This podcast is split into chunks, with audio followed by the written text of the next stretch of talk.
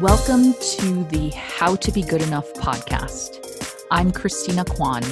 I help women slipping in and out of depression finally find their self worth. All opinions are my own and should not be used to substitute help from a mental health professional. But as someone who once thought that suicide was the only option, I can tell you depression is a mindset. It can be changed. I'm so glad you're here so I can show you how. Let's get started.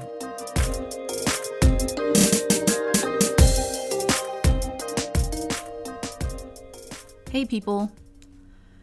For today's episode, I thought it would be helpful to give you an idea of what it's like not being depressed anymore. If you've listened to previous episodes, you'll know that I'm a survivor of clinical depression. I've made three attempts in my life, I was hospitalized twice, and now, like magic, I'm not depressed anymore and can fully believe that I will never be depressed again in my life. I'm joking about the magic part, of course. I know that when you're feeling depressed and feeling depressed is all you've ever known, it's really hard to believe that you could ever not be depressed. So, if I had ever met anyone who told me they got over depression, which, by the way, I've never met anyone who was suicidal and got over depression until I started talking openly about my own journey. If I had ever met such a person while I was depressed, I would have thought what they were talking about was totally bogus. Like, what shit are you trying to sell me, really? Because I'm pretty sure what I have can't be cured. If that's where you are, that's okay. I'm very obviously trying to sell you a solution to your depression. As a life coach, I've been honored to help my clients through their depression journey and out of depression forever. It's the greatest blessing in my life. So you don't have to pick up what I'm putting down. But if you want to get over your depression and you haven't found any viable solutions, then it's worth it just to hear me out. I want to give you a sense of what my life is like now, having had a history of depression, having been suicidal, and giving you an idea of what my experience is being me without depression anymore. A big reason for doing this is to offer you a vision to look forward to, I'll be going into it a little bit deeper in the next episode, but part of why I want to spend this time detailing this for you is because you're so used to thinking about depression like this never ending fact of life. It's like you've got your nose against the wall of your depression. You're staring at it and staring at it. You know the details of this one particular spot on the wall so well that you can't even imagine what the rest of it looks like. Say it's a shade of blue. You've been staring at this shade of blue for so long, you just assume that the rest of the wall is blue too. And what I want to help you see is what the rest of that wall could look like for you when you've gotten over depression. I'll tell you right off the bat, every once in a while I forget. Like, legit, completely forget that my life is a miracle. When I was depressed for all those years, being where I am right now was my one dying wish in life. And now that I'm here, now that I know with unshakable doubt that I will never be depressed again, I forget sometimes just how excruciating it used to be. How lonely and how painful it was to feel like there was something so wrong with me, something so damaged that I would never be able to be a normal functioning person, that I would never have loving, connected, truly unconditional relationships, that I would never feel confident about myself and who I was. I forget sometimes that reality for me back then was living in a constant state of doubt and misery because all I expected to come next was more of the same. And the only reason I come back to my experience so often is because I do this work with you. I think about my clients and what will help them get out of this fog fastest. And you know why I forget about it? It's not because I've blocked it out from the trauma of it. It's because I have a normal human brain Depression isn't a problem anymore because I've trained it to see it that way. So now it's not spending the energy trying to solve a problem that it doesn't have. Literally, it's not a significant part of my cognitive function to think about my depression, to feel the emotion of being depressed, because my brain doesn't register it as an issue anymore.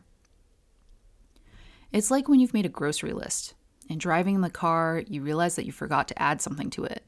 But you're driving, so you can't write it down you make a mental note.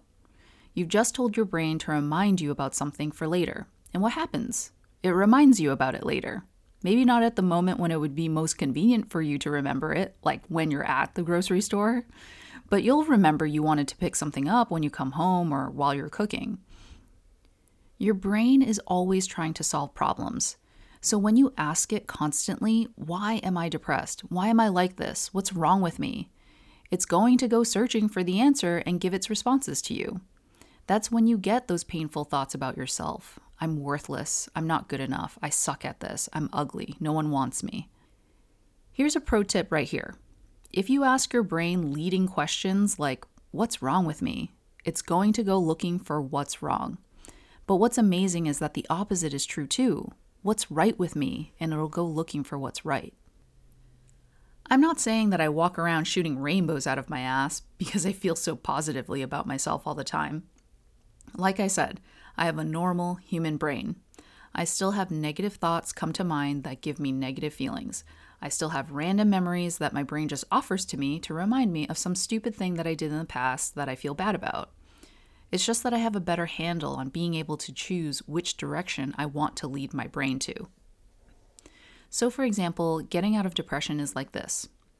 Whenever you're thinking about something, there are many different pathways that your thoughts could take you. So, let's say you're in a tunnel. It's dark, it's cold, and you have no idea how you even ended up there. Ahead of you is a fork in the road one tunnel to the left, one tunnel to the right. When you're depressed, you can't tell the difference between the two tunnels because they both look the same. The tunnels being your choice in your thought pathways. They're both completely dark. You can't tell what's on the other side of them because you literally can't see through either of them. That's the reason why it feels so daunting to try to get out of depression, because it's like every tunnel you take, it's just the same old darkness. And let's say every time you get out of a tunnel, you can see just a tiny bit again. You have a little bit of relief, but soon enough, you find yourself again at another fork in the road with two tunnels that look identical to the ones you were just at. That's enough to make anyone give up in despair. And that's what happens when you've been living with depression for so long. You're tired, exhausted from traveling through all of these tunnels that don't seem to go anywhere. But when you're on your way out of depression, what happens is you start to discern the difference between the two tunnels. One tunnel is really dark and it looks like all the other ones you've seen. But the other tunnel is just a shade lighter, ever so slightly, but you can see the difference. That's the experience of getting out of depression. You get better and better at discerning which tunnel is a shade lighter than the last, and you keep going until it's very clear which leads you to sunlight and which leads you to more darkness. So, the process of getting out of depression is literally going through as many tunnels as possible, but with the purpose of understanding and recognizing which one has better light. Going through each tunnel is painful because you're filled with doubt about whether or not you've chosen the right direction. Is this thought pathway going to going to take me to feeling better because it sure feels the same as all the other ones I'm used to taking. So I want you to imagine that I'm a tunnel traveler I know these tunnels really well. I've traveled in them often. I know the entire layout of the tunnel system. And I actively go into these tunnels looking for people trying to get out. Because I know that there are so many people who landed in here without having a clue how they're going to get out. And my entire purpose is to find you and help you get out of these tunnels forever. That's how I see myself, anyway. I didn't know it at the time, but when I made the decision to stick around for my life, and like I said, I was stubborn about it. I paid really close attention to what was working and what wasn't. Which tunnels seemed darker and which ones seemed lighter. I didn't have a depression coach to help me see the difference, so it was all trial and error. All the pain and frustration of the trial and error while being depressed.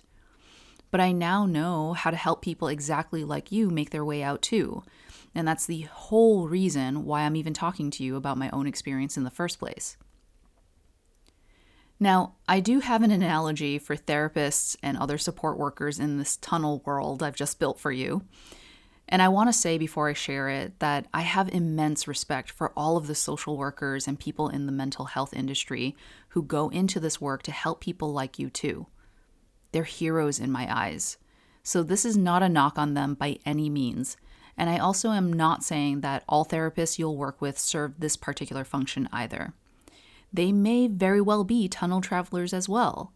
But in this case, I see therapists and psychiatrists and anyone else who hasn't personally experienced depression and got out of it themselves as tunnel spirits or tunnel fairies.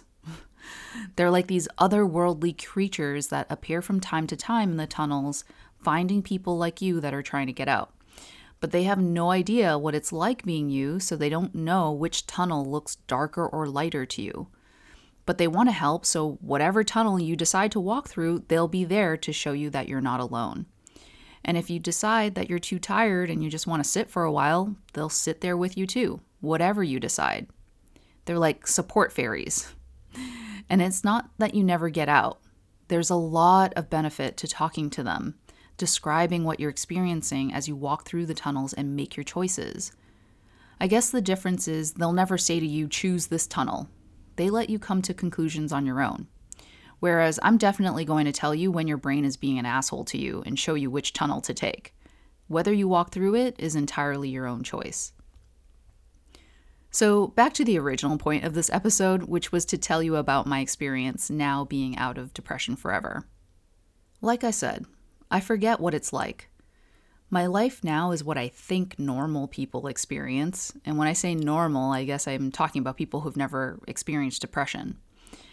I feel comfortable in my skin. I know deeply who I am and what I stand for, so I don't have anxiety when I meet new people or have to talk in front of a group or anything like that. I still sometimes get nervous interacting with certain people or expressing certain opinions I have, but I don't beat myself up or get down on myself for saying something dumb or careless. I feel bad about it for a hot beat and then I move on. Because everything I think I did wrong is just a lesson in what I want to do right. And the point of my life now is to strive for doing things, behaving, and being in line with who I want to be as often as possible. It's no longer this impossibly high standard for myself to be perfect in every single way, to look good, to be skinny, be confident, say the right things. I get to be me exactly the way I want that to be, and it's only up to me who that is. I'm not bothered so much anymore by what other people say or what people do. Most especially mom, who I used to view as the physical representation of every single criticism I ever had of myself. I let people be who they want to be too. Because that's the deal I have with the world now. I get to be me, and you get to be you, whatever you decide. Which means I'm so much more open to people being exactly as they are and this was a significant difference in the experience of my most recent relationship. I came to my relationship as a whole person, and I met my ex as a whole person. I allowed him to be his own person too, and what we created together was a partnership based on genuine care and love. I didn't need him to complete me. I didn't need him to give me anything to feel good about myself. And as a result, I got to experience the best kind of connection with someone who was completely different from me. And because I feel so much more sure of myself, I feel really good about the decisions I make. I don't look to other people to validate what I'm thinking of doing. I don't really go asking for opinions anymore. I just do as I think is right for me, and I deal with all the emotions that come up for me if it ends up not being right for me. I navigate my world with much more openness and flexibility. Because it's all game now, baby. Bring on life. I've been through the worst hell imaginable, battling an enemy that cannot be seen but that's always with you. That's why nothing I ever feel in the future of my life will ever be too much for me. And I love that about me. I love that I had depression. I feel like I'm more prepared for life than anyone I know. I'm uniquely primed to live my life to its fullest potential because I went through all of that and found myself. That's my greatest desire for you. You are uniquely primed to live your life to its fullest potential once you've gotten over your depression. And getting over depression is just a matter of continuing to go through as many tunnels as possible until you get to the other side. If you want my help with that, just head over to my website at theroaduncovered.com so we can get the party started. So glad to spend this time with you today. Have a great weekend. Bye bye. Hey. If you're enjoying this podcast, I'd like to invite you to join my mailing list where I send you weekly insights on how to move the needle on your recovery. Join now and receive a free copy of my Confidence Catalyst workbook. It's designed to help you grow your confidence through exercises that help you see yourself much differently than you have before. check it out at my website, theroaduncovered.com. I'm looking forward to helping you on your journey out of depression forever. See you there.